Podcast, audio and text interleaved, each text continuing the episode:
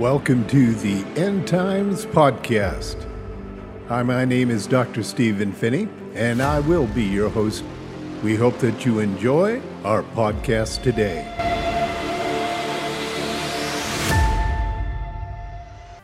We live in troubling times political, cultural, and church fighting at every turn. We live in a society that is simply upside wrong where what was once wrong is right, and what was once right is wrong. Where are the Lord's quality leaders? Where are our modern day Nehemiahs? Do they exist? We need sound teachers who present accurate facts as they relate to Scripture, who are clear and free from meaningless cliches and relevant to our current events. You know, men and women like Nehemiah. Our study, Hand Me My Sword, sets out to present realistic observations to present culture while evaluating how each applies to the eschatological truths contained in the Old and New Testaments. In the book of Nehemiah, the man who led God's people is presented in three roles. Early in the book, he is the cupbearer of the king, a servant.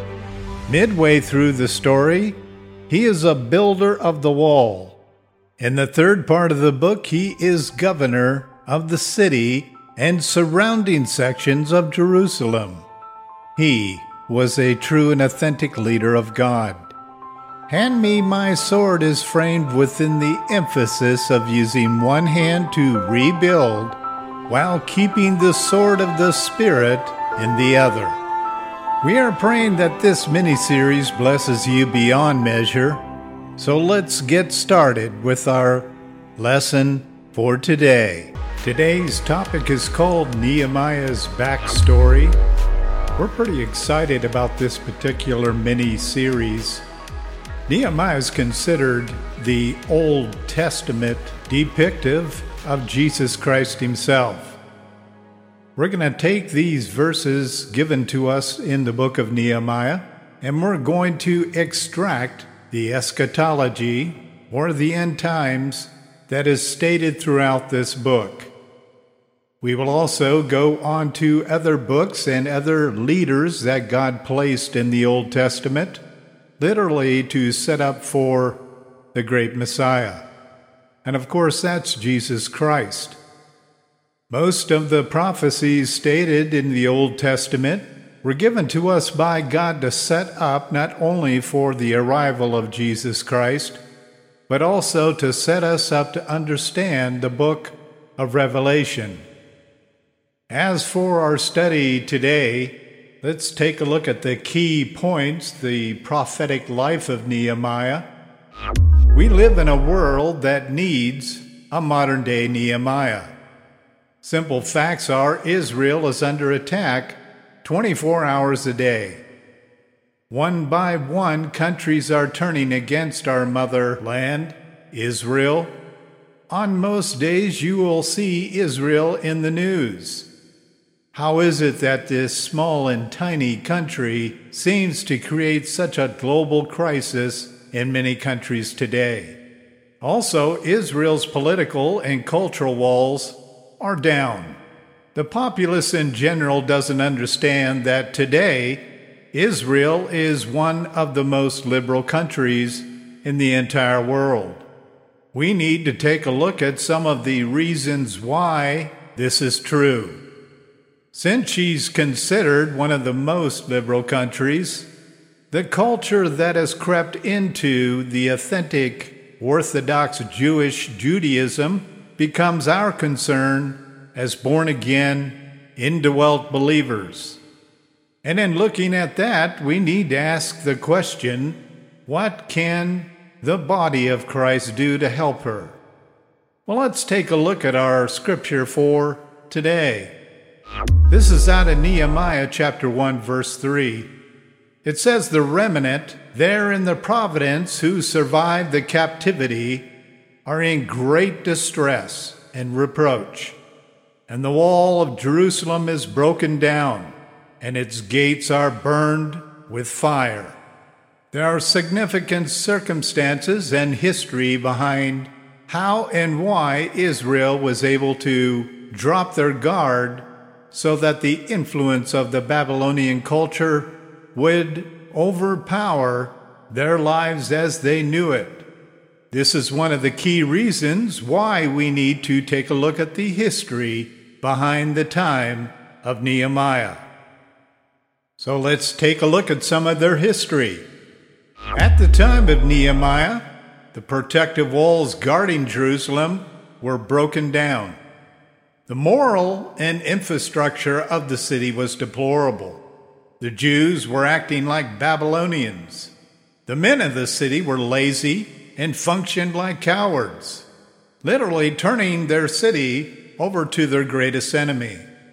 The leadership was covertly allowing religious outside of Judaism to penetrate the hearts of their people, resulting in a pluralistic, lukewarm, liberal society.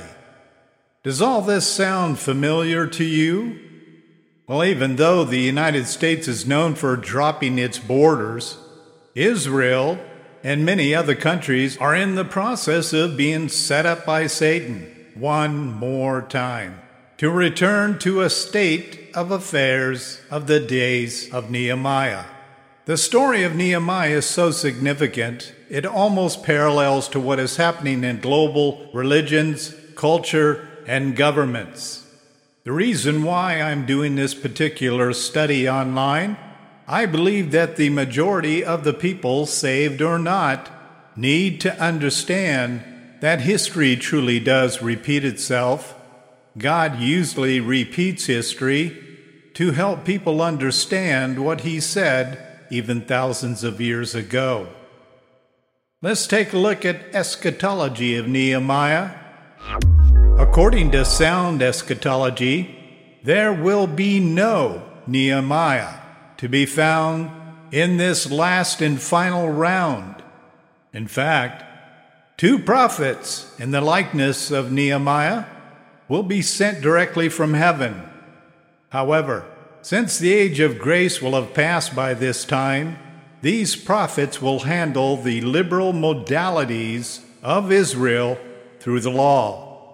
Now, just to keep the time stamp in front of us, I am referring to a time toward the end of the seven year reign of the Antichrist.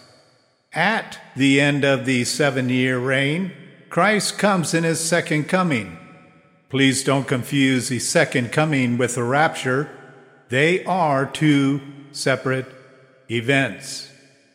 And toward the end of this particular reign, which will be fully managed by Satan, God sends these two prophets from heaven.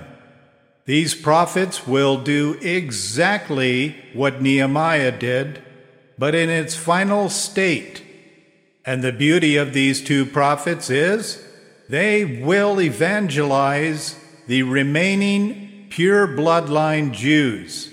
And there will be only, not one more, not one less, 144,000. And through their work, God sets up to finish the work of Nehemiah. But this time it will be in its final state. Take some time and read about that in Revelation chapter 11, verses 1 through 14. Now let's look at Nehemiah's character. Nehemiah was a gifted young man. He was known for his immovability in Judaism, politics, and ability to build. He was born in Babylon and raised in exile. He understood the ramifications of bondage he grew up under a father who was passionate regarding the preservation of Israel. So much so, he equips his son with skills that mark the idealism of leadership to this day. In fact, present day Orthodox Jewish leaders consider him one of their greatest historical leaders. Now, Nehemiah led three returns by the Jewish people following their 70 year exile in Babylon to set up a plan to rebuild the morale, Judaist rights, practices, and political rule. Little did he realize his leadership actions would one day become the last historical writings of the Old Testament, literally ushering in the birth, life, and prophetic actions of Jesus Christ. This leader was the needle's head of Old Testament prophecies. Today we know Nehemiah demonstrated the exact actions that Jesus would fulfill in Revelation's book. I believe that Nehemiah is the Old Testament's preview of the abilities, actions, and character of Jesus Christ. The methodology most known by Judaists and indwelt Christians, Nehemiah's mandate of rebuilding Jerusalem is by the way of keeping a brick in one hand and a sword in the other, meaning while rebuilding, be ready to defend your homeland and the doctrines of God at all times. Something that we do not practice today in quote unquote modern Christianity.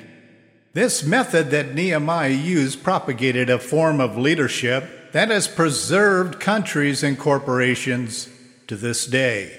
However, due to the satanic pressure of keeping the masses of countries happy, the lion's share of governments have dropped their walls to unify under the banner of one world peace, even Israel. To keep our message congruent, the greatest percentage of countries are returning to the now updated New Babylon stated in Revelation's book. The obvious connection Israel and global societies will, indeed, return to the place Nehemiah and God's people were once in bondage. Now you can read more about that in Revelation 18, verses 1 through 21.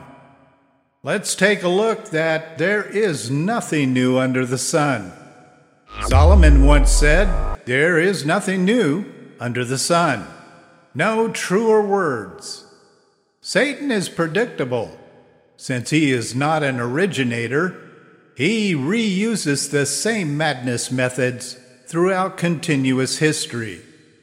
The keynote to remember is Babylon has and will continue to be Satan's kingdom of darkness until it is all over. Many eschatologists consider America to be this new Babylon.